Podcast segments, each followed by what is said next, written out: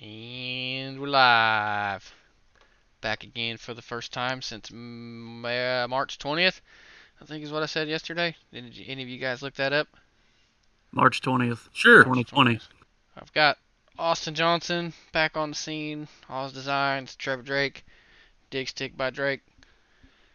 Doing some shockies and some graphic design stuff. You guys knew that already. If you don't, then you should be looking into it. Austin makes nice looking race cars, and Trevor makes shocks that bounce through holes nice. That's all you can ask for. Trevor makes better shocks than I make graphics. So yeah, It's a trade. He's not very good at graphics. You're not very good at shocks, so it works out perfect. But it's been a while. I've had a lot of lot of talk. We talked I, when I posted a little intro deal last night. I've been a lot a lot of talk about this, and I've been kicking it around for a while. I posted that Undertaker picture on the page because I was more jazzed about it that day than I had been in a while, and then got busy racing again. Started a bunch of stuff over nothing. Shouldn't have done that, but I don't know. Here we are. So, going I told Trevor we're going to get straight to it. It's always a good talking point between Scott Bloomquist and Billy Moyer, but we want to know is Bloomquist dead? Does he suck? Is he washed up? oh yeah, washed, 100%. I think he's done, man. I, I've said it like ten times before though. So I Uh, never know. Man, it seemed like the last stroke of anything good that he had going on was the dome race. Like, I, I know that's been been going on for six years. I know he's won stuff in between, but that's like when he was still hot. And then all the Eldora crap comes along, and he's got, he's always, he's good. He's always been good, but when he doesn't do good, he's got excuses. And since like him getting his knee hurt and whatever, Seems like there's been a lot of excuses since then that he just can't get the ball rolling. I don't know if he's behind on technology or if he's that stove up and old, but Billy Moyer's like 70 years old and he just went out and did good at Vegas on a big ass cushion. So I don't know. Who's better between those two? Now, Moyer, Uh now, yeah, Moyer for sure, but all time. Bloomquist, by far. Yeah. Yeah. Think just Looking at like overall big wins, I would lean more towards Bloomer because he's always been one to I don't know rise up in more situations. I feel like than than Moyer has, especially at like Eldor and places like that. Yeah, Moyer's won the big races, but he's also won a lot of regional races when Bloomquist made it very clear he wasn't really fooling with that. Like he was just interested in chasing the hard stuff. So I agree with that, but there's I, gonna I would like to see. Do what? I would like to The other see thing Bloomer is do a- well. Fucking Trevor. Talk over. I'm just kidding. I'm just kidding. This is the this is what's going to suck about not being in person. on this Yeah, we're deal. not gonna be able to look at each other. Yeah. Yeah. Go ahead, Austin. Lead the way. You go ahead. I I already forgot. I would like to see Bloomer do well again, like have some big comeback on a big stage. I think that would be cool. I mean, watching him, what was it, two or three years ago at Lucas when he knocked that infield tire and broke the left front and he went from the back of that heat race to win it. Like something like that for him to do something cool and like outstanding again would just solidify him and put him back on the map for another six years, like you're talking about. I feel like. He's so easy to hate on, but you find yourself hating on him, but you don't really know why. But he's so interesting, and when he does stuff like that, you can't help but to be excited. So, I mean, I never really considered myself a Scott Bloomquist fan. It's easy to be on the other side of the fence. It's like being a Sammy Swindell fan. Like you're either one side or the other. It just doesn't happen. you just don't. You don't have a a neutral thought on that. And that's how Bloomquist was. I don't like I said, I don't hate him, but I didn't mind seeing him suck, but when he did do stuff like that, it kind of erases all of it. So, Yeah. What about since brought up him at the dome? That was I don't even know what year that would have been. Five, four years ago now. Bobby Pierce won the final night of that. No, Bloomquist won that year, so it was inaugural year. So Yeah. literally six years ago. But Dome starts from well, when this comes out, it'll be starting tonight, and the late model lineup is. Uh, I don't. the late model lineup's keeping me from going. To be totally honest, there's a lot of cool heavy hitters, but there's a lot of people that I don't know, and that event can be very time consuming. So I'm not really sure how I feel about modified stuff's cool. It's all straight up hand picked, but I think they had to fill a little bit of the void of car count, so they let the late model deal be open. I don't really know how I feel about that. I don't know what you guys think. I, I think you'll you're still gonna have close to the same 20 or whatever in the A feature. Oh, I don't think that's all these new people. I don't think that's going to change. It might change a couple of those good people's nights and how they get there, or whatever. But I don't think that part's going to change. It's just all the stuff leading up to it. I I don't I don't personally think it. I don't know. I don't think it's going to be very as good as years past, unless some of these guys are just full blown idiots and make something cool happen. Yeah, that's they've got to be spectacular, but you don't. I don't think a lot of them are gonna be. But that's that sounds very backhanded to say something like that. But well, I mean, if there's somebody who operates on budgets like we do, they're not going to go up there and junk a race car to try to get in it. I mean, some of them might, but they're not going to tear their stuff up to try to get in it. They're there for kind of like I went to Bristol for the experience. Yeah, but I still got my shit junk there too. When I raced up there, I didn't have that mean spirit in me to do it. Like I, I just couldn't I couldn't make myself be that hard on my car. No, and that's why we went there. God, every time it bounced and landed, bottomed out, you just think of all the shit that it's tearing up. Like that's hard to do. So you got to throw that out the window. You got to be a good driver. You're literally running against people who've been sitting in behind the seat of their late model longer than a lot of people have even sat and watched races. So it's hard to beat that. But I don't know. It's just gonna be. A, I think it's gonna be a bit of a marathon. The first day is always a chore. First day always runs long. So yeah, the racetrack won't. The racetrack always sucks the first day. Just trying to get it packed in. They do as well as they can, obviously, with the dirt they've got. But the first day is always a little tumultuous with yeah. trying to get it situated. I think when we went, that was in 2018. Austin, you went with us. It really wasn't that bad that year. That was probably one of the better years that the racetrack held together. But last year, it really wasn't all that great. But I think you always get to watch the previous year's feature and you try to relive that hype, and it doesn't really do it until Saturday again when everyone's pumped up to be there. But man, there's a lot of lot of late models. Like I don't know like a lot of a lot about late model stuff. Like there's a lot of gurus out there, but I think we counted for was it 24 cars on the first scroll Trevor, of people yeah. that I hadn't heard of or had only heard of just a handful of times. That's going to be tough. What? I mean, with that being said, though, who's your pick for Thursday, Friday on this deal? I'd have to go back and look at Thursday or Thursday's roster. But like skimming over it right away, the first person I see that I think has got the prelim. English probably. That's yeah, Tanner English is exactly who I was thinking. Him and Brandon Sheppard and Bobby Pierce are the top three for the first night. Ricky Thornton's there on the first night too, but he's pretty darn conservative, I think. And Shannon Babb, it depends on what car he shows up in. If he's in that Bloomquist car, I don't think he'll be wild, but I hope he's not. I don't think we'll ever get that again, cause holy shit, that was God, that was wild. I I know it doesn't really translate to it, but Thornton at I don't remember exactly what race it was. I watched it a couple weeks ago on Flow. Whatever race that was, if he's got that kind of speed, even on that little place, just straight up outpace everybody, oh, get Senoia. through traffic better than him. Yeah, that was unreal to watch him do that. Yeah, Senoia, he was just punishing them, and he said the slower he got, the worse he felt like it. So he picked his pace back up again. But he's not real hard on his stuff. I, I don't know if some other people would agree with that or not, but I don't think he's real hard on his stuff because he was butt hurt last year with Carpenter.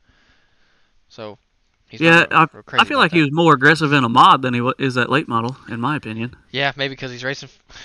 He's racing literally for a living in that modified. He's still racing for a living, but he's probably. I'm assuming you probably get a weekly paycheck, but I don't know. That's all speculation, but you can't just be percentage based, I wouldn't think, to relocate your entire family. You probably got to get some sort of weekly income to go along with that. Yeah. But I don't know. Carpenter ran him over. Ah, he didn't even really run him over last year. I didn't think he just was doing his thing, and yeah, it just kind of hit him as he was going by, basically. Yeah, he did shake it up a little bit, but him and Sheppard were pretty mad. But then all the interviews going into that event, they're like, "Oh, it's gonna be wild. There's gonna be tore up sheet metal." But when they get their nose crinkled, it's, oh no. But, Well, I mean, it's been what the last two, three years now. Everybody knows what the 28 car is going to do. yeah, oh yeah, they keep pumping that train. So I don't know. Austin's not. You're not a huge Carpenter fan, are you? No, no. I mean, him honestly. Yeah. I don't know. Weird that you show up. That he shows up one time a year and it's always here, and I, I don't know what it is, what combo he's got going on, but I think it's luck. Yeah, Might be luck. last year he I think he kind of swaggered his way into it, honestly. But the first year, the cards fell right. But I think he kind of swaggered his way into it this year. Like he had the confidence can go so far with some people. Some like if I win a big race, that hype. I don't really know about leading into the next one. Like I'm all gun shy, but guys like that, they win one and come into the next one. They're like, yeah, I got this shit. And that's exactly how he approached it, and he kind of swaggered his way up into the, the win because both his prelim interview, he was still somewhat cocky, but I did see leading up on Saturday's deal after he won all that stuff with the hey dudes and them like piling on to his wife and all that stuff. When he got out, I think all that tough guy act came to fruition. I honestly think that because I think it got to him because when they did the redraw, he was definitely not himself. Leading No, he was very quiet and reserved, which is not normal for what I've seen. I don't, No. I don't really know him, but I think he's all that- never one to shy away from a microphone. No, he's always talking some kind of mess, and I, I think all that stuff got to him. Honestly, I, I mean, he's only human too. So after that was over, I think he was more relieved that it, it, it went down, so he didn't have to hear about all the bad stuff that had happened the two days prior to that, because he already was topic of good discussion because he's a loudmouth. But then the hey dude stuff, and then his girlfriend, whatever she was doing on Twitter last year, I, I don't. it, was, it was wild. yeah, whatever she had going on there is just the worst possible timing you could probably have. Like you, and it just yeah. When he got out crying, I think he's happy that he won, but I think it was more of a like a oh shit it's over kind of thing. So I don't know. I gotta go back home. yeah, I gotta go back home with her. Yeah, that's the crazy part. Oh yeah, that was. I don't know. I mean, that'd be cool, I guess, if he won again. I don't have a problem. I don't. But I don't, I don't foresee it happening. I don't think it will. But this is the one event that I don't really know that it matters what kind of car you're driving, and I think him winning those last couple proved that. To be totally honest, Yeah. there's no. Yeah, Big I think it levels the playing field a little bit. It does. The track conditions and the size of it. I think it does level the playing field. But I mean, you still got to have. You still got to be right. Yeah, you gotta be a jockey, but you got your stuff's just got. You, it's gonna have to fall in the holes perfect. There's every corner's a whole new thing, but I don't Yeah. know, man. That place we were going a lot slower, and this was also four years ago. But driving around there, I don't know what kind of lap times we were making in the modified, but driving around there, even by yourself, pulling out onto the racetrack, you think, God, this is a lot smaller than it looks from the stands. And when you throw a couple other cars out there, shit, it's even smaller. So you gotta have laser focus whenever you're on the racetrack to make all the rational decisions you need to make to get your car positioned right, but not bounce off someone else or whatever. But yeah, Right. those guys have got it.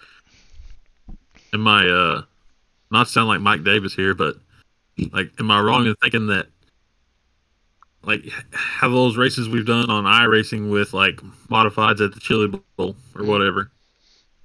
And you just like never get wound up on such a small track like that. Yeah, It's always what it feels like. You're chasing your tail the whole time. yeah. The only time I ever felt free is when I could use up the entire racetrack, but that wasn't very often. And using up the entire racetrack, you're still not getting your rubber band wound very tight, but you need to use every inch of throw coming out of the corners to get your straightaway to maximize your straightaway speed because there is no speed. So that that was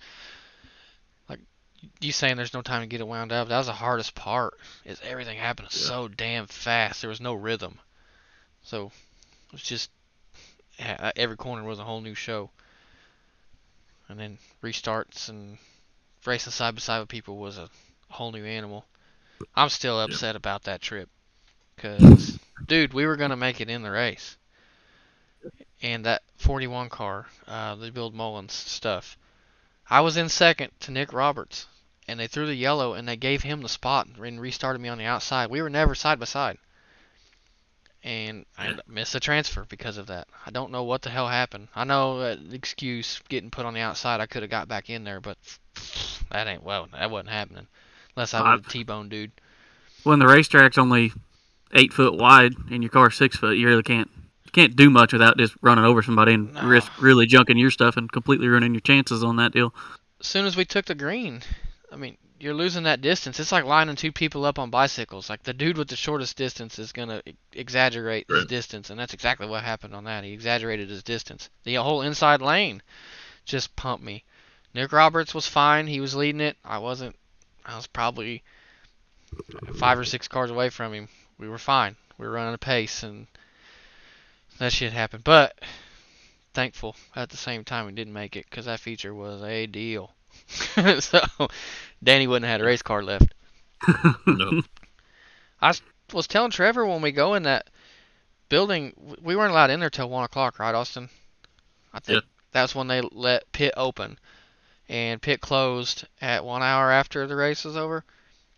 So whatever we tore up from the night before, you had a very tight window to turn back around and fix it because I think we hot lapped at 3:30 each day. So that's something to take in consideration when you're watching it on pay-per-view. Somebody gets their nose knocked off their car, the spindle tore off their modified. They do not have any time to get that stuff pushed back out the garage door and head back down the street again. Remember watching No, you I'm guys? not sure they make enough love hammers for that. No, it sucked. Remember we were trying to get Peyton's nose welded back on with that flux mm-hmm. core welder? What a joke. There's no time. We weren't supposed to weld in the building without consent from a track worker, but they were calling for his race soon. So then they're trying to weld that stuff back up because it tore the bumper mount off of it. That's basically soldered. It's fine. It was a yeah, it was a mess. the whole thing's a mess. But so I don't know. I Think Saturdays. about Friday's lineup. Mm, I'm gonna go back over it again for late model stuff. Just skimming through it. I mean, you got Bloomer's in there. You got Carpenter. Bloomer, will he be there? Yeah. On time. Uh, He's- Uh, so he I- is Wednesday. Hud, is is Hudson gonna be in the Rocket One car, or is he gonna be in his own stuff? mm, I can't see Rocket One bringing their car there. Yeah. But I don't know. That's a good question. I did see Mason Zeigler. He just withdrew right before we started this. We seen he withdrew. He's not gonna make it. They're just gonna cut ties and get ready for next year. But man, there's some good cars in this for sure. But one that stands out to me that would be the feel good story because he did so good last year is Myles Moos. That dude's awesome. He just needs some money, like everyone else. Yeah. But he's awesome.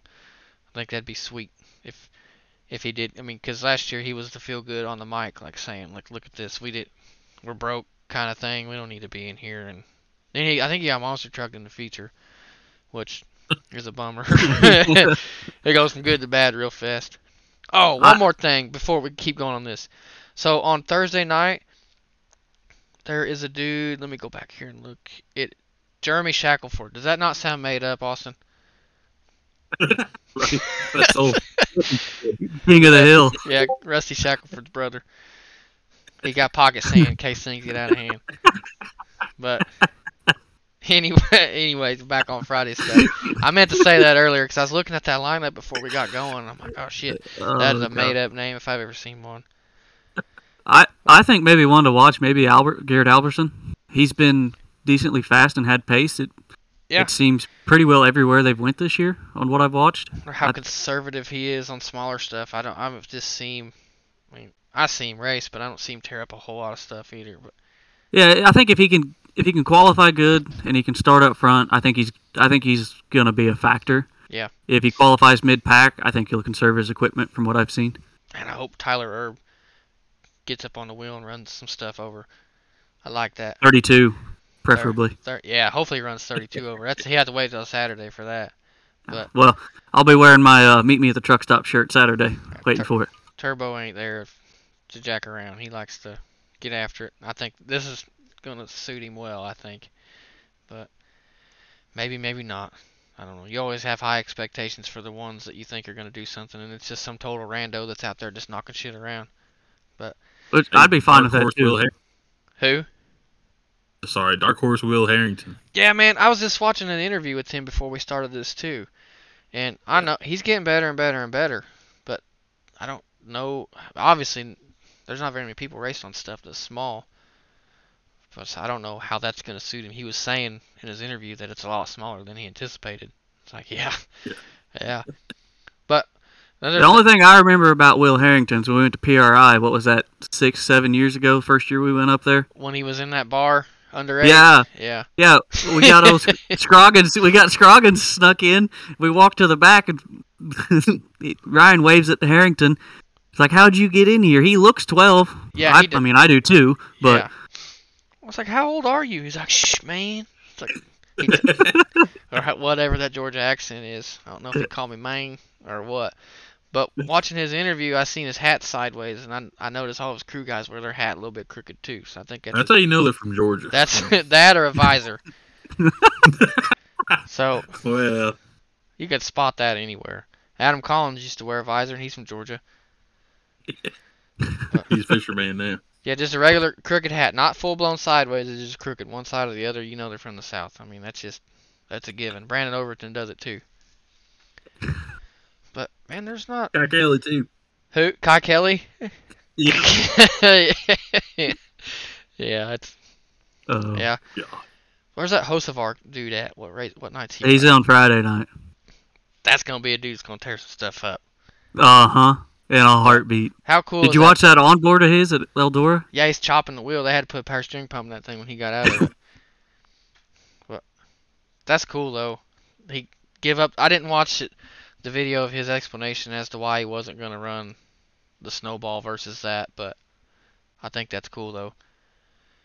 Because he got all the asphalt people in a freaking tizzy. Like Well, cannot understand. But, yeah. That'll be roles reversed, I'd probably choose the snowball just because it's something I've never done. Yeah, if it's yeah, if it's you, but that dude probably doesn't give a shit about the snowball because he's raced it before. But him jumping in this, that Mark, what is this, Austin? Unedited. Uh, sorry about that. oh, there's a Mark Whitener's going to be racing on Friday night too, so he's he's on, I think he's kind of along the line of Tyler Erb, like lay a door on somebody, but he didn't seem like it's ever his fault, kind of lay a door on somebody guy. So. Oh. I I- mean, that's what you got to do up there. I've been there though too. I've run into somebody and tell them I didn't mean it. I I've never done that. so I don't know. But yeah, there's Friday night seems a little bit softer, honestly, I I agree with that. a lot softer. I'm gonna, man, I don't know who I'd call out to win that. Just, you're gonna have to say Carpenter. I'm gonna have to say Carpenter or Huddy. Huddy gets up on the wheel and rolls, but I don't know, man. It's kind of soft. It's like the Kyle Larson on Mondays at the Chili Bowl or Tuesdays for a long time. He kind of had a softer night, but with all the unknowns, there's a lot of controlled chaos to be done. Yeah, it. I think it's all going to come down to qualifying. I really do. Who's going to start where? Um, Yeah. And I don't know if I don't know if it'll happen, but an interesting ride for Friday in the late models. Mike Harrison, he'll have Thursday experience in the modified. Oh, he's out on the And late then- model now. Oh, Yeah. Yeah, he's he was going to drive one of Gundaker's cars. Yep, something went down to where he's not going to be in it anymore, but he'll still be in his mod. So Cool. that we didn't really get on the modified picks for sure, but you got you got to say Mike Harrison on his night. Hey, Dylan Thornton on Thursday. yeah, Dylan Thornton's a eh, he eh, he should be household name by now, but what a badass. Wins Oh. Watching him at Lucas in that stock car at the USRA deal was unreal. Yep, there's Tyler Nicely and, and well TPO dude, he won last year. He tore him up. Tyler Peterson runs on Thursday night. So, ah, I don't know. I think the modified stuff's a lot more of a dice roll than the late model Yeah. stuff. Yeah, I mean, reading through the third day Thursday list here, Uh, I don't. I don't think I could really pick anybody because Drosty's an animal. Yeah, Drosty, Trent Young, Trey Jacoby. There's all these people that are just stud. That Michael Ledford did good last year. Mhm. Kyle Steffens. So there's all plenty of opportunity. Drake Troutman. There's a lot of opportunity there to do good. Clay Money's really good. Dean Hoffman's really good. It's like, ah. Since that's all hand-picked selection, though, Yeah. be no slugs either night. So, I, Friday though, feel good story would probably be that Austin Becerra. he's a bad mofo, dude. Raced- I know. raced with him at Super Nationals. I didn't know who he was when I got up there. They were saying like he had won all the specials that summer. Like that's just what he did. He traveled around doing that stuff, and then he wins Super Nationals, gets a ride. He's like the one of a handful of three link to four bar guys that just picked up and went on. He started winning races. They threw him to the wolves, man. He raced Volusia and all that stuff just right off the bat. He's won UMP stuff this year. He's won IMCA stuff. So Well, that leads to uh, Ethan Dotson. stud too. yeah, They got off a nice race car though, but he ain't afraid to tear his car up. Seen that? yeah. You seen it at Port Royal. Yeah, that was Nick Hoffman's fault. That wasn't his fault. Well, he could have lifted a little bit, but Ethan's not going to lift for him. He don't No. care. Well, and Nick Hoffman would expect someone to lift for him because he's mod god. So sound like a hater on that, but that guy, he's good for sure, but he doesn't really get a whole lot of challenges. So maybe he had a little bit of air about him, and Ethan's kind of fudging that up a little bit. I I think so. Ethan has done spectacular, in my opinion, this year, and that UMP stuff running for the Longhorn guys. Yeah. it's been unreal to watch. some reason he was undercover. Nobody knew he was a stud because IMCA people kind of get brushed under the rug. Straight back. Yeah, we're the uh, we're the redheaded stepchild of the mod community. yeah, crate motors.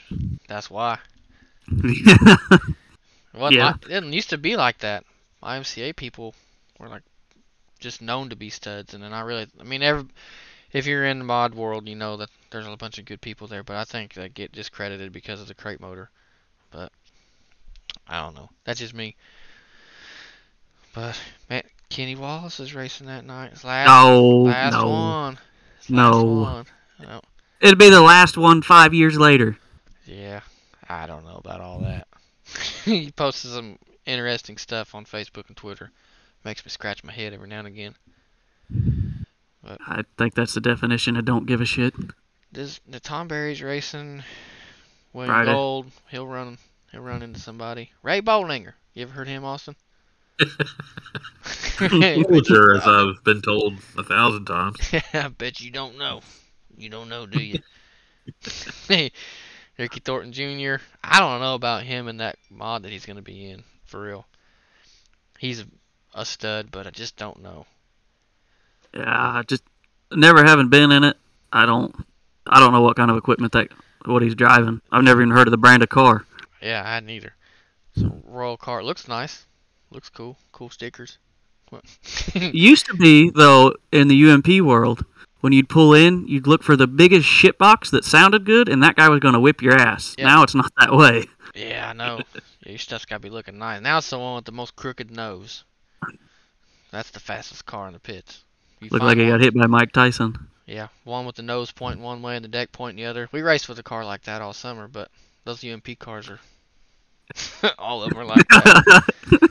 We're opening that can. Not yet. We'll get Uh, to Oh, it. okay. We'll Okay. to- we'll get I'm ready. I'm ready. we'll get to it.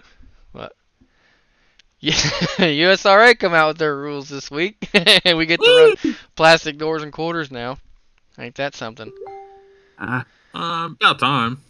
Yeah, Honestly. I'm happy with it. I think I was reading something today that they're a little more like the doors are in somewhere in the 140 or 150 dollar range retail and a quarter's like a hundred dollar range but I mean It'll well, last five uh, times as long. yeah yeah so, well, a sheet of sheet metal's up to 120 130 dollars a sheet now. So by the time you build two quarters, yeah so I don't I think you'd be ahead to do that I just don't know about if they tore that's my concern so that there's two things I guess is if they tear you're gonna patch them just the same but I, that plastic when it stretches is to do weird stuff. And two is you're to have to ask your graphics dude to give you some like double adhesion stuff or something that's got better adhesion for your wrap. So you're to have stuff peeling off worse than they already do with. Oh, you don't washer. go fast enough for that. Pressure washer goes pretty damn fast.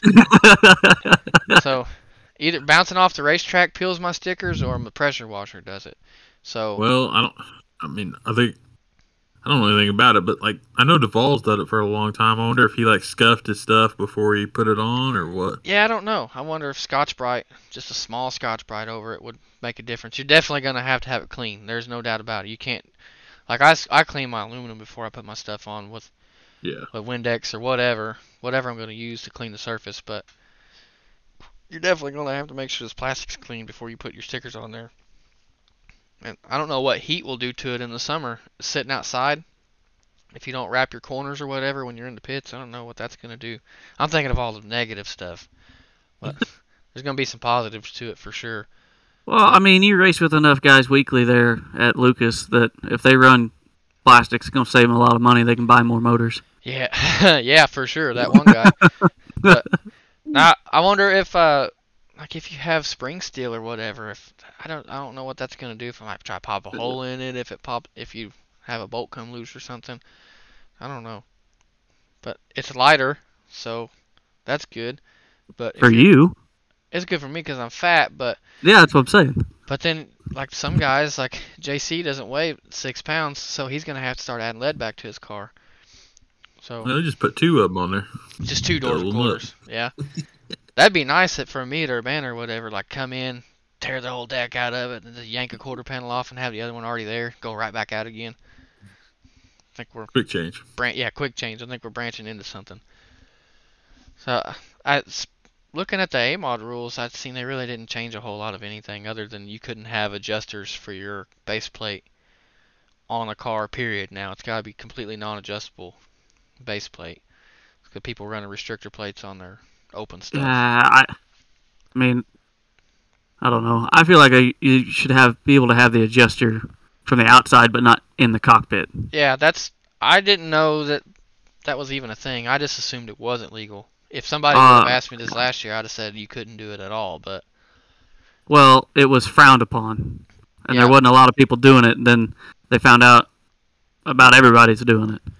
Yeah, those USMTS guys, they choke their stuff down. There's a lot of them that don't even run full blown. They run spec head stuff instead of open stuff, so you don't Mhm. need all that after dark. But I seen Ryan Midall saying something about they toned theirs down a staging, and Darlow confiscated it, and then they made a rule saying that you couldn't do that. But I don't, I don't see the problem with that. Instead of having five restrictor plates in your trailer, you can just have one. If you know your count you know what it's going to close it up on, if you can just reach up there and turn it, I don't see the problem with that. Uh, I don't. I don't either. They busted our old buddy D Frank at Wheatland two with one. Really? So they made him Yeah. change it? They his kept falling falling off and getting unhooked, but they made him like seal it up. I think is what he said. Like put silic- a dab of silicone or something on it. I- I don't know. I don't know. if it's going to accidentally close up during a feature, ooh, that's probably a problem. That's quench. Yeah, they'd be in my world. But yeah, you yeah you were out to lunch on that deal, but man, I don't know. I don't really see a problem with that. That's all I've seen with the AMOD stuff. I know when I ran Hawkins Cash Money car, I think it was a 388, and I would close it off some before the feature because it, you didn't, it seemed like those Cash Money tires would get on a plane and be easy to spin. So I wanted to tone it down, get it more like more like something that I was used to. So I would screw it in before the feature, and then he had I think we had a zip tie or something on the little bolt that turned it in, so it wouldn't spin. But it was handy. And like Jody Tillman was one of the first people that I had seen locally running restrictor plates on his car because he's trying to because he had open motor against the crate motors, Great. and it helped. But it'd been cool if he didn't have to take his carburetor off every time he got out of his car. Could have been Yeah, nice that's what they're- there, screw it in. What they're gonna make them do is buy. Everybody's gonna be buying that Wares or restrictor plate again, where you got those removable inserts that you got to put in there. Weirs is in, like we got big golf and stuff. We got big racing. Weirs is a part of big racing. Yeah. There are people that think that they juice the golf balls at Top Golf to make it hit further to get more people to buy golf equipment. That's what's going on here. Juicing base plates. But modified stuff, plastic or B mod stuff, you can run plastic doors and quarters, and then now you can have up to four inches of skew in your deck, and you can have your motor crooked by the book now, and they're going to Yeah. be doing some sort of measurement. I I know how they're going to do it, but I can't. I'm gonna have to wait on it to come out to where when it happens. I think I'm. I know the ex- explanation, but it's gonna cause a lot of confusion. It's gonna end up getting a lot of people probably in trouble if places do it right. But you're gonna have to have people doing it. So it's gonna be hot right off the bat. It's gonna be a hot topic. But as, as if they stick to it and they actually adhere to it, say, "Hey, you got to fix it," rather than the fix that we had a few years ago for frames, which really wasn't a fix, in my opinion.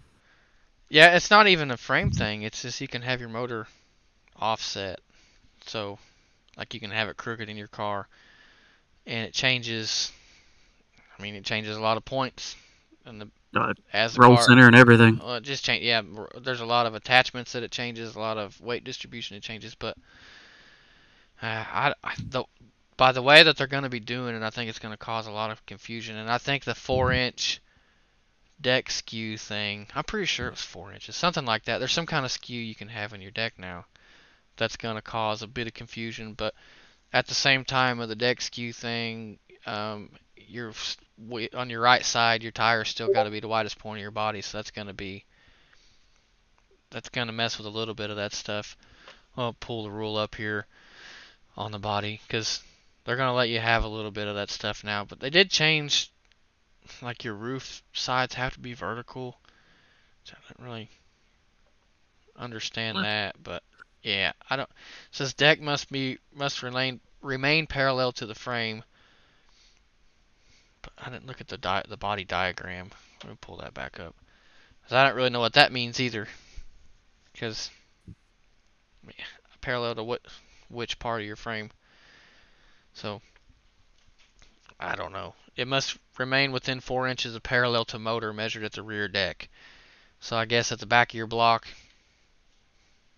That that's how they're Yeah. reading it, but don't Uh, front of the block is what their measurement shows. front of the block, and there's a lot can happen between the front of your block and the back of your deck to get your four inches. So I think there's going to Yeah. be a bit of confusion on that. I don't think that means side to side rake either. That means if you have your deck kicked out at the back, so can't have side to side rake, and it can still only have four inches of rake from the front deck bar to the back deck bar. That's been a thing for a long time now. So I don't know. Uh, they, I feel like they need to tighten it up rather than let it loose a little more. In my opinion, Yeah, I dude, mean, we need to go the other way. they're Me- they're opening up cans of worms that it's going to be hard to come back from, ever. Yeah, there's got to be more than one chassis manufacturer out there pushing for such. It can't just be one dude saying, "Hey, this is how we want to do it, and it's going to be this way." I don't think that's how it flies, but I don't know if it's anybody from people that I know pushing for it. So we need to go the other way. So ugly. Well, when it co- it takes twelve sheets of sheet metal, I feel like to do a body now. I mean, I haven't Yeah. done one in a hot minute, but it takes significantly more. And with the price of everything, they're not saving anybody money because I, I'll do it. I'll go to the maximum extent possible to make it be in the gray areas. I'm going to. And that's it. Everybody pushes it on in the gray area, and then like, yeah, yeah, yeah, we'll probably go ahead and let that happen. And the next year, push it to the gray area again. Yeah, yeah, yeah, we'll probably let that happen. And then here we are. And you So- look like UMP. Yeah, Yeah. the bodies are getting considerably bigger, like those UMP cars. Trevor's car on the racetrack at Wheatland, I told him, it's like I wasn't making fun of him, but his body on his car is IMCA legal, and his car out there compared to like the USRA cars, no shit, looked like a Matchbox car to a Hot Wheel. I mean, it was night and day with them out there. Well, we were going through tech that first day, and Yeah, like I was just standing there waiting around. They got done, and Darlow walked up, and he's, he looked down at the sticker, and he's like, "Everything's good." I said, "I'm an IMCA car, man. I can't push any of your guys' rules." yeah. Trevor couldn't even cheat at that race. Like, if he'd had his deck as high as he can get him, it was still gonna hurt him. It's like, couldn't put no hot rod fuel in it. Couldn't put softer tires would have made him hurt too because the motor was already whining. So he couldn't even cheat at the nationals. He was kind of at at the limit when he pulled in. His truck was a little more outlaw than his race car was. but his car looked so tiny out on the racetrack. That's one of the first like when I went up to watch his heat race the first time. That's the very first thing you could see is how much of a disadvantage he had. If he'd have had the same motor, he was already at a disadvantage from the air being on off of his car because he didn't have all that material like the other Uh, cars. I do. mean, you're sitting there in lineup. You, the way they were lining us up, they lined up four heat races across that deal.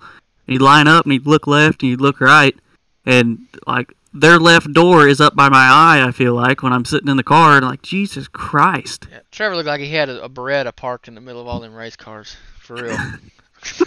it's wild looking. But I don't know. Those, I don't think there's really any main changes on our stuff.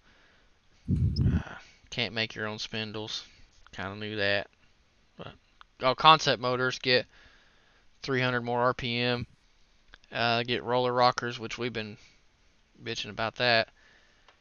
Um, I got something else too, but yeah, that's that's the probably the biggest change is the motor stuff. So I don't I don't know how that's gonna pan out. So I haven't got to ask very many questions on it yet. I haven't talked to a whole lot of people to see what they think it's gonna be like. But we've been wanting rockers to save money. I lost two races, leading races this year, with rockers going lame, and then the first night of the nationals, I broke a rocker on the second lap of the feature, and for no good reason. That motor had just been done with new rockers on it. I don't know, three races prior to that, so they're all brand new. And I ran the valves every time that I was in it, so I knew exactly what the where everything was standing. So I don't think we're gonna get that. IMCA did that. They complained about it, and they reduced them another 200 RPM. So you gotta be careful. It's a fine line to toe because they went from 7,000 to 6,800 and racing that car at Super Nationals this summer. That from racing it last year ran a 633, I think, at at Boone, and that 200 RPM pushed me to run in the 620 because it was too hard into the chip. So we got that's a fine line to toe on that. I mean, I noticed it this year, 200 RPM, starting later because the last I'd ran it was I had been running everything at 64 on that crate, and I didn't want to bump it to 68. Just you can't take the valve train on those crates to 68, in my opinion. That's why so many guys broke them this year. Yeah. But 200 going to 66 was huge. You had Yeah. so much more mile an hour. They took 200 from us at the beginning of this year, and Wheatland was like the only place that I noticed myself like I couldn't find the sweet spot. But everywhere else, it didn't really bother me any, because I w- like the two barrel stuff. I never really try to work on the chip. I try and keep it out What was it last year? 7200. Now it's down to 65. No, no, no, no. This is uh, we're talking about four barrel motors. The concept Oh, motors are at 6500 now. They used to be at 6200 with different rockers, like stock rockers on them. They're glor- they're a loud crate motor, basically, is what I thought. But so, when, they, when they took the 200 away from the spec motors, though, I didn't really notice a whole lot on our side. But the IMCA side, I noticed a difference. So I don't want them to take another 200 away. Ah, but then that, contradicts what I said about us needing to go the other way on rules too. Like we need to slow them back down, but I don't want them to sound like pickups again. So take some shock away, maybe uh, uh, droop rule if that could be measured correctly, and start another direction. I don't know. I don't know if the Yeah. droop rule will do anything. It help. It'll help some people, and some people probably won't bother at all. Really. Yeah, I don't. I just feel like looking at. I'm nosy. Anytime anybody posts pictures and stuff, I save them, zoom way in, try to see if I can see anything different or something that may catch my eye or be able to catch on to something. But I, some of the the drop that these guys are running, even two link stuff is is unreal in my opinion. It looks like they're six inches of drop in them, and that's that's a lot. Yeah. So that droop rule may really hurt people like that. I I don't know. I'd like for my car to be 30 inches of drop with the deck just as high as you could possibly get it, but I don't like the way that it drives. I feel like I'm going to drive into the wall. So I'm not that guy. but Uh. shock rule, I don't know. You can I, really I don't know what else they can to do shock wise though. I really don't. go back the other way, but it costs money. Make a non non adjustable, but then you're gonna have people spending money like they do with the Midwest mod shocks right now. And then you're gonna have to have more shocks and etc. But I don't know. Give us tubular lowers. I think, because they're they're cheaper and easier to put in. Call that good. Then you got your race car part, but then tone the shocks down and go back the other way on that. Um, the, claim rule doesn't police anything because there's integrity out there still of people not wanting to do that. We've been over that a couple times before on this, but I don't know. The droop rule, maybe take somebody away from them. I don't really honestly know. I'm sure there's an answer floating around there that somebody's posted somewhere, but mm, No matter what, somebody's going to push the issue. They are. Yeah. And it I mean- happens every time. Some people push it not knowing, some people push it definitely knowing. And then they get four things they got to fix. Yeah, that's Well, better, better than You got to give out. them one softball though. Yeah. You're like, oh, my deck's 43 inches. I'm sorry, I'll go drop that back down. well, shit. If it's supposed to be 39 and you're at 43, either you just totally, absolutely, positively did not know, or you're a total shithead trying to get by with something. Like you, either way, I don't think something like that you can get by with. No, I'm saying they catch you on the deck so you can get something something else through there. Give them something real easy that they can see. Yeah, but if you roll through there with a 43 inch deck and you got an all aluminum motor, I wouldn't give a shit. Your deck's the first thing I found. You're getting through. You fix your deck, and then you're disqualified for this time. Come back by, then we'll check your motor out. I'm gonna tell you both at one time. I feel like there's a lot of that stuff that happens. Like, hey, while we're here, I also noticed that this was messed up. Like, man, it all should be took care of. Yeah, you, I don't know. I that's where I have troubles. Is I don't like to blur the lines. I want to make sure, like whenever I roll up with the tech man, that he ain't gonna scare me too bad because I think my stuff's right. Some people they're proud of that. I got to play the the deck height game a lot because I don't weigh anything. Yeah, it's hard to get I- your stuff right. I I mean, if I'm 38 inches in IMCA world, it goes to 30, 37 and 7 eighths when I sit in it. I don't weigh enough to do any dang Yeah. any damn thing. Yeah, it's tough being seven pounds. Running out of places to put lead on it. Yeah, pretty much. Man, when we were weighing Jaren's Midwest mod out, it had a shit ton of lead on it, and I thought every weld on that car was gonna break at some point. That stuff just hanging all over it.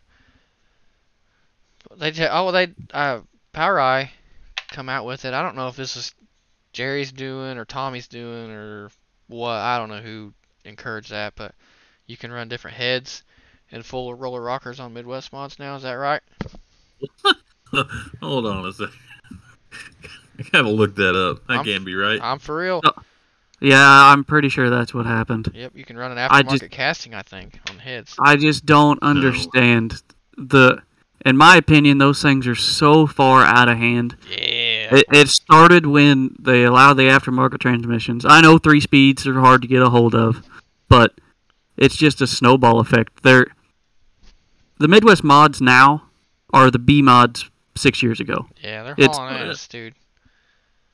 It's completely out of hand. I think they're somewhere in the neighborhood of like the top five cars at Springfield are somewhere in the neighborhood of like three tenths, four tenths, possibly away on like being the being the furthest point away from the top five in the B mods at Springfield on their time. Well- I, I can't vouch for everywhere else. I I was talking to Tim Mullins about the Midwest mod deal, and I had told him this like the winter before this past year that it really didn't make a whole lot of sense to keep running that deal because the Midwest mods were turning within two tenths of the lap times of the IMCA cars at Mhm. Springfield. Yeah. and you're going over there to spend thirty-five dollars to get in. It's thirty-five dollars to start that deal, or you can go spend the same money in his case to get in because he goes by himself, and you get hundred dollars to start, and you're not spending any more money. Yeah. Yep, it's probably more fun because there's more mechanical traction because he did end up four barring and stuff, didn't he? No, he left it to He left it two links. So yeah, he was money ahead to go do the same thing. He gets to race his car. Probably not going to tear anything up compared to racing with some Midwest mods. Yeah. But yeah, so if they're two tenths slower than a mod than IMCA modified times out there, then that's four tenths would be a good example for the B mods, which is a Hmm. lot. But back in the day, it was like over a second slower. So Yeah, but you got to look. You look at average lap time too, and that gap closes up. Oh it goes yeah, from yeah. it goes from four tenths to I don't tenth and a half, if that. Yeah. Once you guys get rolling. Yep, yeah, because the speed tapers off, and there's a lot of there's a lot of speed loss throughout a feature. I don't know if people like to look at race pass. There's a lot of people that like to look at race pass and say I had the fastest lap of the feature though. I did notice that. That's a thing now. on lap one. Yeah. No, they just say like uh, had a good night. Uh, Dairy Queen on the way to the races ran 13th, but we did have the second fastest lap of the feature. I'm like, what? Yeah, I'm saying they had the second fastest lap on the first lap of the race, but if you look at night two through twenty, the other 19 laps they were five tenths off the freaking pace. Yeah, I do not. I cannot wrap my head around that. Like, yeah, we had a hell of a night, but ran 10th, but we did have the fastest lap of the feature. But I don't understand. I mean, that's cool. I guess some small victory. Like, you got to have some sort of solace in your night for sure. But that's a weird flex, I think. I like ran 10th, didn't tear a wheel off of it, and the truck stop had pizza on the way to the house. Solid night. See you tomorrow.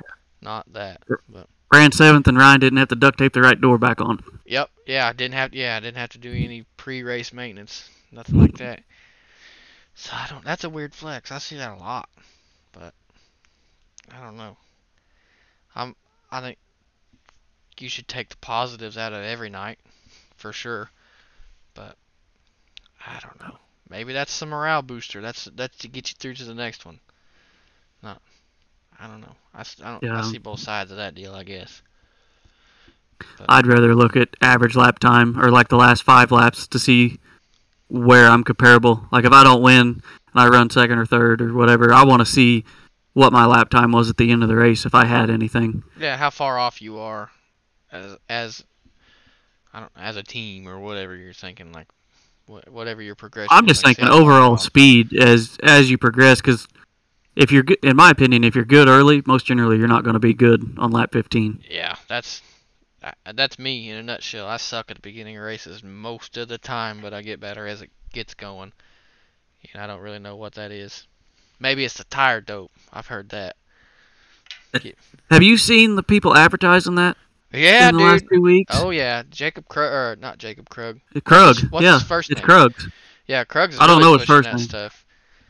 Yeah, they they posted a picture of like four IMCA tires on a roller, and you know damn well there's people out there buying that stuff left and right. There's people around here.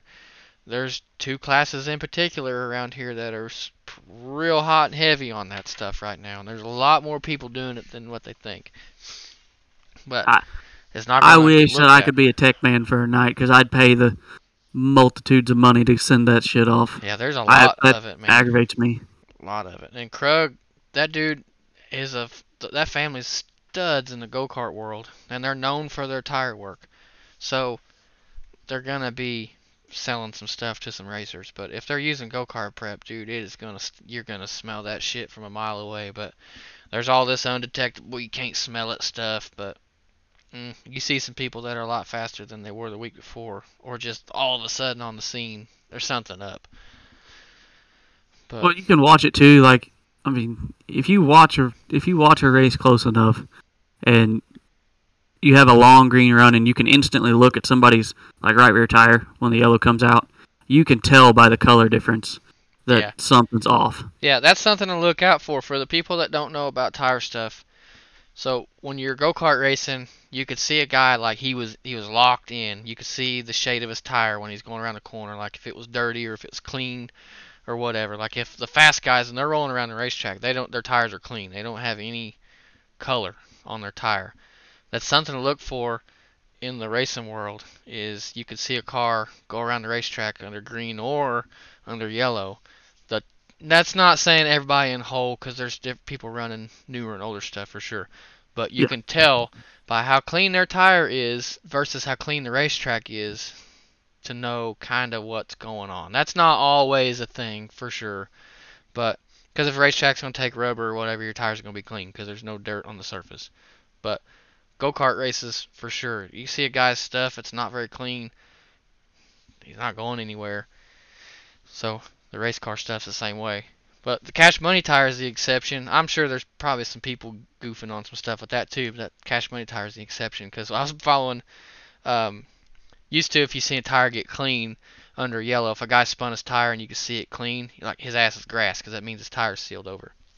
so we were at Midway a couple years ago. I was in Hawkins' car and I was behind Brandon McCormick. He was leading. We're driving around there, and Brandon McCormick spins his rear tires and they're shiny. I'm like, oh, he's done. And we go green, and he drove off from me. So those tires are their own beast. So they do weird stuff because they're for real rubber. But what'd you come up with on them rules, Austin? Uh, yeah, it looks like just like a stock replacement dart head. Yeah, and then full roller rockers now. Or Yeah. is it roller tip? You know, Whatever. I think it's roller tip, but So they got better It's rockers on- than we do now. it's not on like any particular racetrack. It looks like just the POWRi stuff. So Mhm. anybody sanctioned. So that'd be Everybody around here. everybody but Midway. Midway, I think excluded Yeah. They went the for their own deal. Stuff. I don't think POWRi was cool with that. So whenever they announced their LS thing, POWRi I don't think was cool with that and dropped their sanction. So that I don't I, don't- I haven't heard that straight up, but you did notice that they post their LS stuff, and then you noticed right after that that their stuff wasn't sanctioned anymore. So it kind of put I think that points at each other, but I don't know for sure. Somebody can probably give me the right direction on that, but I don't think POWRi was cool with with that because there's no rules. Like I think they have to build a whole new rule set for that. Yeah. S- Still can't run camel humps. no camel humpers.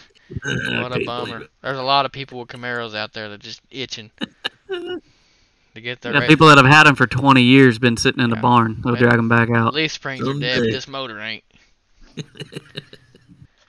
Uh, it's a fun fact that Flippin, Arkansas is where Camaros go to die, isn't it, Austin? That's right. I've seen more dead Camaros there than anywhere. yeah, that's crazy. That that used to be the, the way to go. Leaf spring cars, and then all metric stuff took over. You'd see a you'd see a Camaro pull into a racetrack and like oh, that guy's winning tonight. Yeah, it's fast stuff. West There was- Plains, go down there and see that. There was a year at Springfield, not Springfield, but uh, Lucas at their used to be big year. What was it, Big Buck Fifty or something like that? Yeah, But they had there was a leaf spring stock car that showed up there and waxed all of them. Can't remember who it was. uh, was like seventeen. was it yellow number twenty one, yellow and orange? Yeah, I it think- looked like a piece of junk, but man, it was fast. if it if that car was leaf spring, well, that's one thing unique about it. But another thing unique about it is it had like race car springs on the back bumper. So it's like the bumper, and right behind it was springs. So it's like almost when you hit him, it propelled him instead of it just being a thud. It's hand next painted. level thinking. That was badass. yeah, he's like they took his springs out of the front of his car, like these are junk. And his crew guy's like, mm put these back here. But it's hand painted white and or or yellow and orange. Twenty one had a eagle on it. Ah man, I seen it race but I think I think it was a leaf spring car. Had an eagle. I don't remember an eagle, but I'm gonna go with it. Had an Yeah. eagle on it. Had a hand painted eagle on it somewhere. Ah man, I'm like chasing something here. I'm gonna have to pull the picture of the car up. Someone's like a long-winded Burt Reynolds joke. Okay. No, no, no, no. It ain't no joke. I can even remember Uh. where I parked for that race too. That's the stuff that I got to get rid of in my head one of these days. some real knowledge come in. But yeah, I'm pretty sure he's a leaf spring car, and then Yeah. Most everything else is metric. But that's a whole new world of stuff I know nothing about. This that kind of stuff. But man, I was kind of skimming through, kind of tut, I guess talking on the rule stuff, like cost of racing getting out of control. It's the people, it's the people. Everybody that's Yeah. got a race car is responsible for it. You can blame it sanctioned bodies all you want, but I mean, you got the They all- twisting their arm. They all blame the sanctioning bodies, but when they show up pushing the rules, they jump up and down and scream and they're like, "Well, this doesn't say we can't do it," so then they let us do it, and then, like we were saying earlier, it just snowballs after that effect. It Yeah. At, at some point in time, somebody's gonna have to put their foot down, or just combine all this shit together. how many times has that been said? Right? It's been said for ten years. You know, the first dude that showed up with a leaf spring Camaro back in the day, they're like, "This shit's getting out of hand," so, and then it just snowballs into something else. It's just the same thing over and over and over and over. So, I, everybody's responsible. What's good for the goose isn't good for the gander, but they make it that way because, like, we might have one guy calling in saying we need this, we need this, and the sanction body's like, "Huh." So he has his pals and four other call in, we need this, we need this, and eventually that just snowballs into where the sanction bodies was like, well, shit, this is what we our racers want. This is what they say they're gonna need, and then we get it. I don't know how long it'll take, but it'll come to a, a breaking point where. Uh, I mean, it was probably 2005 or six when it said, you know, they broke off and said, okay, we need another modified class. This is too crazy. Yeah, Bill Allen You started know. the B mods, and Yeah. now look, like it's know, crazy. Will it go back the other way where, okay, all modifieds are in the same class now? Uh, well, they talked about so there was some stuff going on over the winter where they talked about adding some crazy rules to the B mods engine wise and calling them mod calling B mods modifieds and calling A mods outlaw modified. So they were gonna run like let you run like 604s and stuff like that with the beam. Oh, that'd have been cool. and and tracks around here don't need more classes. we don't need more class. That'd have been like a USRA thing. So they're gonna do like some crazy shit with the motors to where it made it more integrated. I think it was like somewhere like a lot. I think it was gonna be like stock car motor rules and then like 604s and stuff like that. But it was not really very progressive for everyone. I guess I don't really know why they didn't do it, but so that I don't that I, that might be a universal deal here pretty quick. But we're the A mods are dying out fairly fast, and the B mods are pricing themselves out. I mean, there's still people doing it, but pricing themselves out. Midwest mods not a super good alternative because they're they're definitely pricing themselves out. So I don't know, man. That's all. I mean, that's why Um, I've stuck with the IMCA deal. Honestly, is it's cheaper for me to keep running what I've got IMCA country wise than it is to go around with you guys on the B mods. Yeah. I mean, I can't afford that. It's cheaper for me to run this A mod IMCA land than it is to go run B mods around here. Yeah, I've said it time and time again that I wasn't far from being out of it because I couldn't afford it. So, eh, man, I don't know. There's so many people with such potential that just don't have the coin. Just need, there's some studs out there that just need that just need something better, and that's what it takes anymore, or always. I say anymore. It's like old timers. You've always had to have badass stuff. It maybe wasn't near as crucial 10 years ago as it is now, but the fast guys didn't win with junk. There's very few guys that didn't have nice stuff. Yeah. So, in modified land, bodied car land was different, but there's some jockeys out there that did some crazy stuff with antique junk. So, I don't know, man. The racers are the problem. It's never going to end. I would race for free, for real. And I'd like to win some money, but I just like to race too. So I've been to a lot of races, a lot of races where I get asked, "What's it pay to win?" I was like, "I don't know. I have no idea. I'm just here. That's all I know." They gave me some coins at the end of the night. That's that's dope. But I knew what how much money it's gonna cost me to get here, and I knew how much money it's gonna cost me to get home, and I got just enough. so whatever they give me at the end of the night, it's cool with me. So I don't know, man. You guys skim through any of this stuff and see anything that stood out to you? Uh, I mean, kind of got to say some stuff for next week, right? Yeah, I don't. We're, I don't know who we're gonna. We're gonna have somebody on next week, but Yeah. Got a couple Well, I mean- people lined up. There's some talking points in all of it for sure. We've Oh, yeah. went over the side job stuff like six gazillion times, but Jimmy Body was asking. Trevor's Trevor's side jobs are a lot different than other people's side jobs. He likes to get the nose piece. Well, how did you side job Uh. Logan Martin that night, Trevor? I didn't. Oh, okay. and, and Logan Logan informed me of that too. Ten years later, when we were playing, when we were on the computer playing, Yeah. he informed me that he I didn't I didn't I wasn't clear. You know his dad can sling a rock. I know. I seen it. For damn sure. And then you you guys just kept stirring the pot, posting that gravedigger picture the next day. No, we done. I don't. I honestly, I can hundred percent say I don't remember that. Mm. Me, nope. Well, I got knocked out that Monday riding that dirt bike, so I didn't remember posting that picture. So I honestly don't remember. So, so I could take that to my grave. I was riding a pit bike in front of mom and dad's house and fell off of it, and I got knocked out, and I lost the whole weekend after that. It was all gone. I I heard about it for a week from my old man. Yeah. Oh yeah, your dad was pissed off over that, but yeah, I can for real say on that one, I don't, I don't remember. so, as far as I'm concerned, idea never happened. Yeah, it does sound like a mm-hmm. good idea. But yeah, as far as I'm concerned, it didn't happen. But Jimmy was asking about the like the line between running someone hard and aggressive. Like, man, that just depends on who you're next to, for real. I'll run Ryan Gilmore as hard as anybody. yeah, I might I might hit him, but it ain't gonna be on purpose. Yeah, but there's some people that I don't care if I hit. Yeah, I'm, I I won't hit them, but there's some people that I'll leave I'll leave a little bit tighter gap than others. I- I ain't saying hit them hard. I'm just saying if you bump them just a little bit, it'll be okay. There's some people that are fast and rough that you know, you just know you can't you can't leave nothing on the table because they're gonna take it from you before you take it from them. 26p. yeah, prob- probably. But yeah, so there's people like that that you just gotta get what you get while you can, and then there's some people you know aren't gonna do you wrong, and sometimes you just go ahead and leave it just because, and then sometimes you go ahead and run it to their door because you know you can. At the same time, if that makes any sense. But Yeah.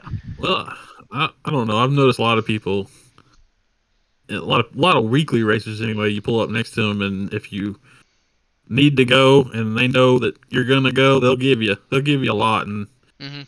it's guys like that that make the racing a lot a Yeah. lot better than the rest of them do. That's what I'm saying. But like, there's some people you know that aren't to pull shitty on you. That you can just Yeah. run up, make the the straight. Like if you're coming off the bottom, you can make the straightaway as wide as you want to make it. Run to their door, and they're not going to be like, uh oh, and yank into you or chase you down the hill when you do it. Like they're just gonna they're gonna keep doing their thing. So, but then there's some people that you know when they you pull up next to them, they're gonna go ahead and give it that little extra, and you're gonna have to take what you can get. You just race the shit out of them while you can and get going. But it don't always work that way. Uh, no matter, I mean, no matter what anybody says, it it's all about who you're racing with or against, of what what you plan for your next move. Yeah. It it's not a, a blanket statement. It it's all dependent on who it is and what your situation is. He asked on the slide job stuff, does it make you an intelligent racer or just an asshole? So I go to Wheatland with me driving. I'm racing with Colton or Colson Kirk. I slid him a couple times out of like just that's all I had because the racetrack was right around the top. That's all I had. And you play it as it happens on that stuff. If he crosses you and turns down under you, then you got the next corner to think about it again. But after that happens once or twice, and you try to develop a plan to where this is where I think it shows like some intelligence of that kind of thing. It's like I slid him once. I knew he was going to cross me, but I covered my ass and I turned down the hill with him as he was crossing me. We went down the straightaway lower, two cars lower than we had been. What that did was either put him in the spot to junk my ass going into one and two, trying to slide me again, or check up because he didn't have the speed or the racetrack to clear me. That was me trying to use my head covering the slider. I think that's a good thing. But sometimes you just see people that are like two cars back and go do it, and that's when you think, what in the f- what are you doing? So Tyler Davis, Monster Truck McCowan at Oh. Wheatland. While it was happening, when it started to happen, I thought, wow. And then when he hit him, I thought, wow. So uh, that was not a good thing. I ain't calling Tyler Davis an asshole, but that wasn't cool. You kind of got to thinking after it all happened, like, what was he thinking he was going to go with that? But on my end, like I slid Colson, and I know after the previous two or three or whatever, he gonna cross me. So you gotta try and do something. So cover your ass. There's two ways to look at that. That's the same night that stuff happened. Mhm. But Davis is gonna hit like two or three cars in one slider. Then he did hit one car. good in that slider, and that was one of those things where it makes you not look very good. So I don't know. So if you can just slide them and clear them, intelligent. Your block passing is the same thing as doing a dirt bike. Yeah, I've seen slide job two ways. Do what? It's either I'll do two ways. You're sliding to pass the car. I mean, you're obviously you're sliding. Well, I had a point to this. Well, Trevor might go ahead, but it's either it's either a slider that it doesn't matter if there's ten cars there or one car there. You're going to do the exact same thing, or you're sliding to get an advantage on that one car in front of you.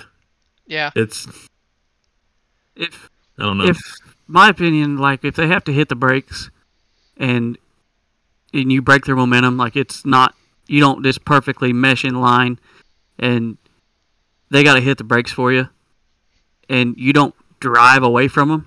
Expect something back, but if you slide them and you break their momentum and you can drive away from them, then you were faster, and it was the only way you could get around them in that circumstance. But if if they can come back to you and they have a chance to hit you again, then I feel like that's on me personally. Well, I think you got to use your brain, judging by. You got to use your brain all the time when you- when you're to be doing stuff like that. You got to judge your distance and all that. But you got to be using your brain too of what you got to work with when you get to the corner. If you're on a wet racetrack, you're to be able to carry speed through the center of your corner, through your slide. But if it's slick, so you're running down the straightaway, you start your arc, you're stuck, stuck, stuck, then you go across the black, then you're slick. You're losing speed at a lot more rate than than the dude that's already up there in the mud. You got to think about that shit. So if you're going to be trying to slide somebody through the slick, you might have to do a little bit of an ugly one where you're going to have to drive straight through the slick off your and pivot off your right front and do it that way instead of going off in there balls ass sideways and backboarding somebody. There, there's you got to look at the situation in front of you as you're going down the straightaway to think, is this right or wrong? And if it's slick and you bomb it off in there and you're going to be sideways, you had better drove that fucker off in there like four cars deeper than you had any other time to make sure you're going to do it. Unless you just don't have any regard, then that's on you. But you got to. I also try to leave myself a little room through the center. Like, if I don't think I can get there, I want to leave myself enough room where I can try to scotch it and leave them just the lane to go ahead and go on. Yeah, it's like throw check sliders, what I call it. Like I bomb Yeah. it off in there sometimes, and I'm going through the center of the corner slower than I thought I was supposed to have been going. That's when I'm thinking, ooh, and you gotta like check yourself and leave them the lane, and then they go by, and you can either continue to sweep up, or you're already slowed down enough to where you're not sliding still. Like they're- Mm. you just gotta use your head going off into that stuff. I think people watch these slide job videos and they're like all the same. Like, oh yeah, just throw it off in there. Like, there's a lot of stuff that happens. You get your tires unstuck coming across the black. A lot of speed loss coming into the back of your race car, hitting somebody in the foot box, and you're not even close. And that at that point, it's not up to them to check up because they're both of you guys are already too deep. So you've done wrecked the guy on the outside of you. You can say you could have checked up if you want, but take a race car going 60 mile an hour, throw a 30 mile an hour slower car right in front of him. What the hell are you gonna do? You're gonna hit him. These you're running mainly back brake on a car. You're not. You're, at the very best, you're gonna turn sideways and still hit him. It's just, just this is how it's gonna be. I don't think I agree. enough people anymore. They don't. They don't. You know, a lot of people used to use the bumper to like let people know they're there, either shake them up or stir them up. But now it's just like throw a haymaker and hope it works. Yeah, And, I've- had done that, hit people in the back bumper stuff to let them know, like, hey, there's a car out here, and I've done it way Yeah. too many times where they don't care. And then Right. I've been like radiator deep underneath cars, like pick their wheels up, and they still don't care. It's like, dude, there's somebody out here. But I try my best to be mindful of that too. Like if somebody Well, I mean, lifts me you up, have like, to. you got to get the hell out of their way. They're they're either gonna crash you or, or something. well, and you got to be conscious of it when you're using the bumper now too, because these things are so dependent on the front end now that if you knock your front end out any at all, you can go from having a stellar race car to being just mediocre, just barely any at all. Yeah. Well, and at the same time, like I said, I'm I've been radiator deep. Like sometimes I'm going to hit someone in the back bumper, and their droop is high enough that my bumper under goes under their bumper. Next thing I know, my shit's underneath their fuel cell. So mm, Yeah. that ain't good, because then it knocks the nose off your car, and then there's a good chance you might knock a radiator off, or you're at least gonna bend the bar that your radiator mounts to. That's all ugly. You don't need to do any of that. But I don't. That slide job stuff gets brought up every time we talk about this stuff, but that was a good question to ask on that because there's so many. There's a lot of variables that maybe somebody should think about when they're driving off in there. If you're going to try to slide somebody where it's just black to a mud ring around the top, you're going to have to look at it different, or you're going to end up getting somebody's stuff tore up. But Just I don't- glad we're not running. You guys aren't running midgets and sprint cars because that's a whole different. thing. dude, those guys are try to kill each other every time they get in the car. I don't know why. Yeah. I'd probably die in one of those if I ever raced them. And one more thing, this there's a question about rules and schedules dropping. So, I this is probably gonna go against everything that you say as a racer, but I already said I don't race for the money. Like I do, but I don't.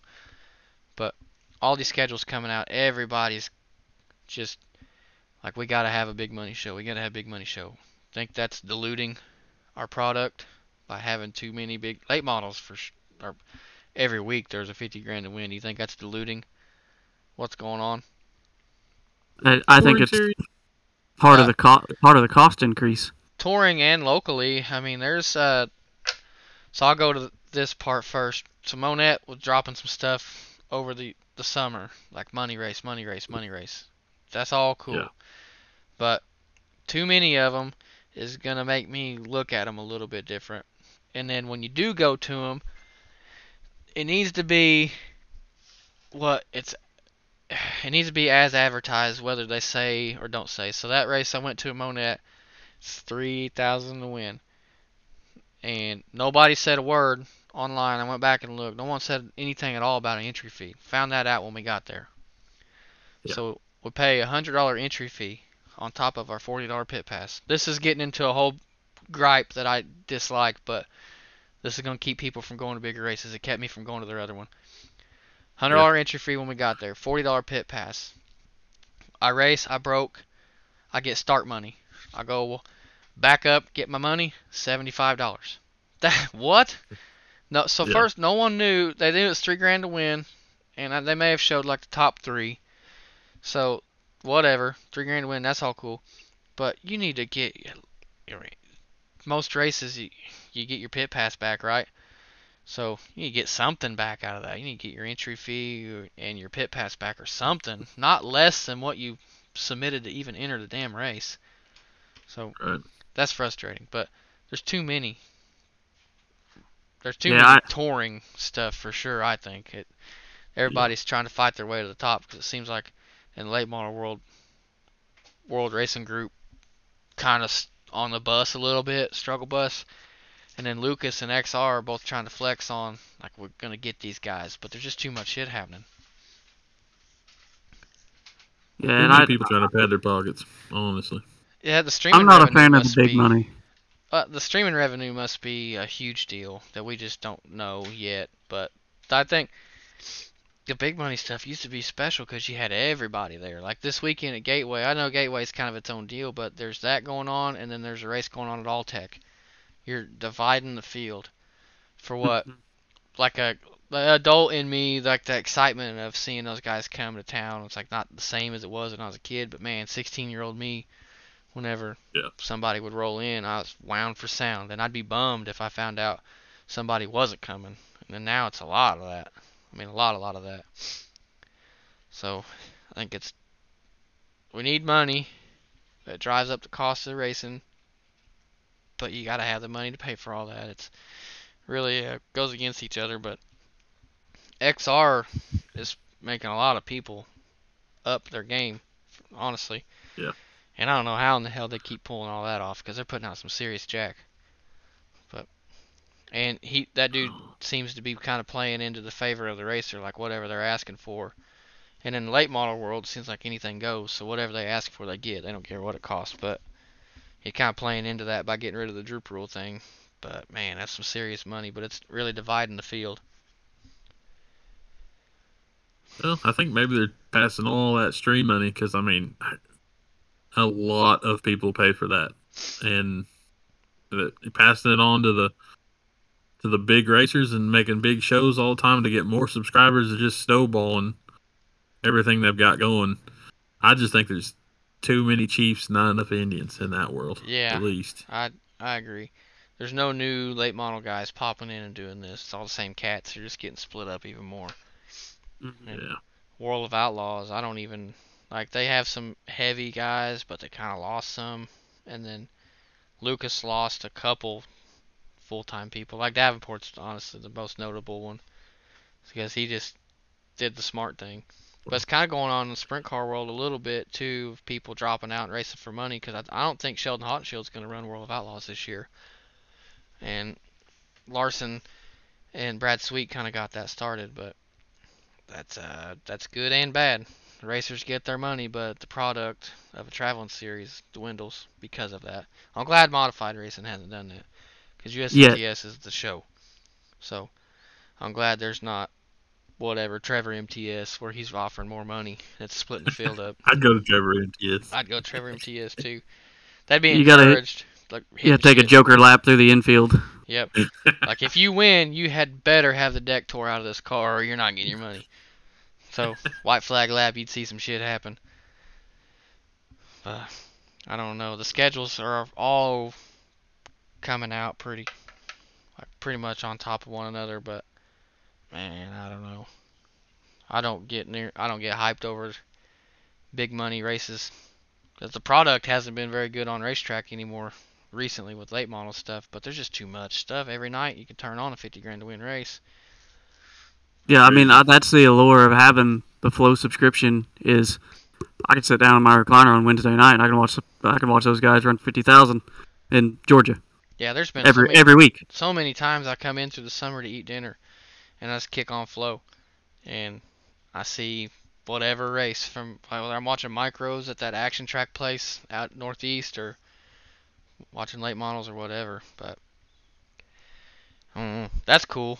I'm all about that as a fan. You can watch whatever you want to watch all the time, but man, there's just too much happening. I wish there was one unified series. That everybody always wished for that, but I think I think it'll happen, and I think they're all just trying to be that series instead of, like, I don't know. There's too many people not trying to work together. well, if you look at Like, well, go ahead. sorry, sorry, I've started no, in there good. early. I didn't have a point really. my ADD kicked in on that. But I was just saying, uh, if you're kind of paying a little bit of attention, Lucas kind of keeps shutting more and more stuff down.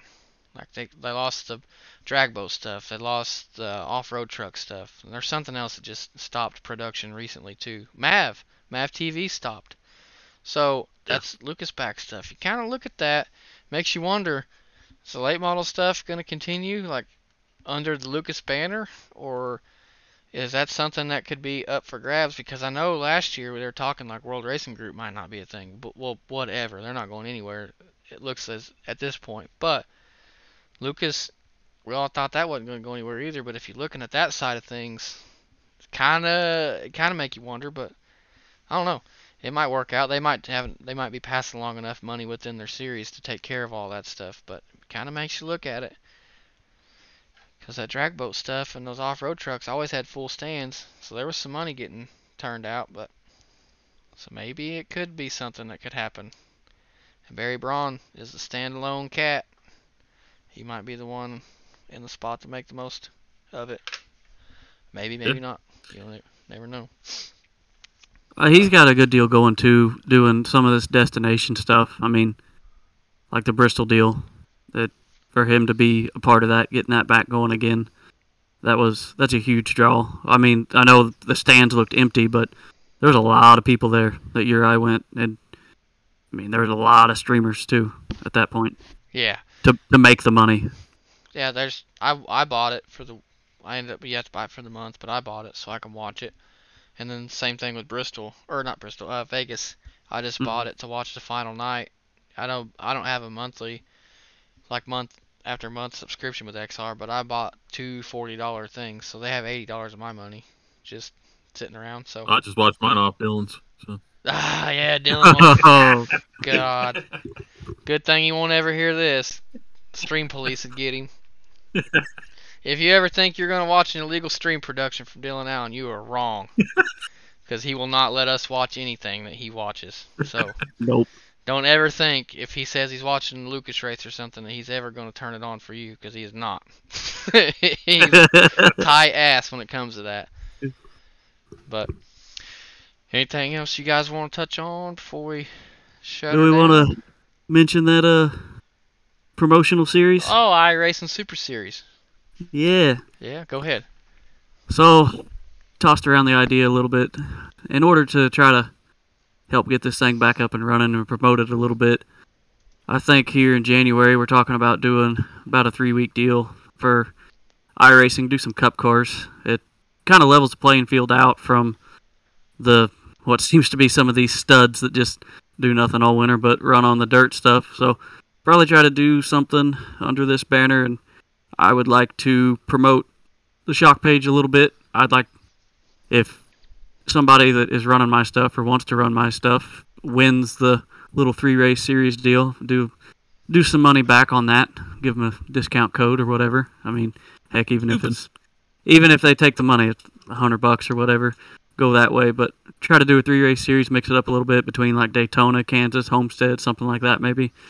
Try to get some of the the listeners involved in it too if they have the subscription service where they can get on there and race with us and maybe do a live stream or something while we're doing it. It'd probably be something we won't participate in too, so we can watch it and make sure.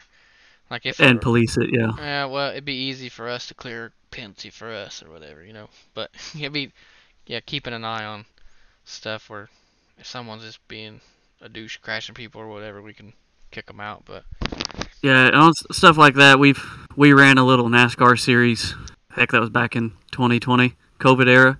Uh, all of us ran a little NASCAR series, and it was honestly a huge pain not having somebody as a dedicated race director yeah, monitoring everything and keeping track of all of all of the people because all of us racers are a bunch of idiots. Just to, to put that lightly. yeah, we'll Yeah, Take phantom cautions from Dylan Allen down the back straightaway. Yep, me and Caden Cornell had a race one on fuel mileage, and Dylan threw a phantom caution. I'll never let him forget about it. But probably fixed setups, I would imagine too. Yep.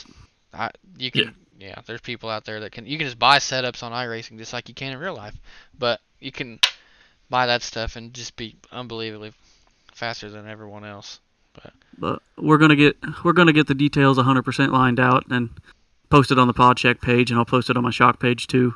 Pod check. Um, Yeah, I like pod it. check. We got to point Post out though before we say about any of that stuff. Tom is Tom Shaw is the defending Daytona 500 winner. he is the champ. So you gotta Yeah. watch Tom at restrictor plate tracks. He's, he's Little Dale Jr. Do you think we can get him to come back for one race? Okay, that's another thing we were going to talk about. Was we got we're starting a prayer prayer chain for our little buddy Tom. He hasn't been outside in over a year. He's Cops playing- and robbers on GTA. Yep, We miss Yeah. Tomo. we gotta get Tomo outside. So, Yeah. Tom, Big Tom, when you hear this, tell him go outside. yeah, come on, Tom. Put a coat on. But Uh, I don't think there's anything else that any high spots to to clip off on. No, everybody's tuned out by now, so it's fine. Yeah, we're way too deep in this. But yeah, we'll try to. We got, like I said, we got a couple people we're gonna try to hit up next week. But we're doing all this kind of remote now instead of on scene to save some time, because that's that was a huge part of that. But we're gonna try to talk some people into getting on here, like talking their way through it. They can. I don't know if can you set up the phone thing again, Austin? Yeah. That'd be cool. We'll have a number to call in. We just gotta keep that number remote too. We don't get any randos. But, I think we can change it. So yeah. But yeah, that's all I got for now. Check out Austin for your stickers needs, for your gra- for your design needs. All's Designs page, um, Dig Sticks by Trevor Drake. Check that out too. Um, Trevor, you do AFCO, Integra. AFCO, Integra, Penske. I've got the capability to do Ohlins. Um, Monroe. what's your favorite one? It's there, there, there, there are pros and cons to everything. Um, Gotcha. there- just yard time. That's, oh, I know. I, I know what you were trying to bait me into saying a certain word. I know what you were doing. it's a good political answer from a salesman. I like it. But blue shocks or bad shocks? no, no, no. But if you have Austin do your design, when you hang up Free set of shocks. get free shocks. hey, whoa. yeah, you, you get free shocks, and when you hang up the phone after you pay him, the next call you make is Supermoon Graphics. They go hand in hand. So Yeah. For sure. we'll take care of all that for you. Dustin makes life easy for sure. He's Yeah. Yep. doing Dustin good. Awesome. So, last chance. Anything else? That's it. I think we'll wrap her up. Oh, Brad Bush is starting a YouTube channel. Brad Bush. Who's that? Bradley Bush, Oh. Arkansas. Oh yeah, I just see him as Bradley Bush on Facebook. He's starting a YouTube for real. Yep. He got him Oh. a uh-huh. camera. Oh, Can't right. wait. Yeah, I see it one hour ago. Yep. Purchased a camera. I- so, I have a request that we get Bradley on here and pick his Yes. brain because he has some ideas that I have never seen. I would like to ponder in his realm. Well, if you've made it this far, Bradley, that's it. We'll make the floor yours. You come to us with questions because we're gonna go from there. Yes, 'Cause hundred percent. He's got a lot of stuff. So that that's something to think about. We'll get we'll if you made it this far, send me a message and we'll get caught up. I'm sure you know how to work Discord. So all right, well, that's good enough. See you guys later. See. you.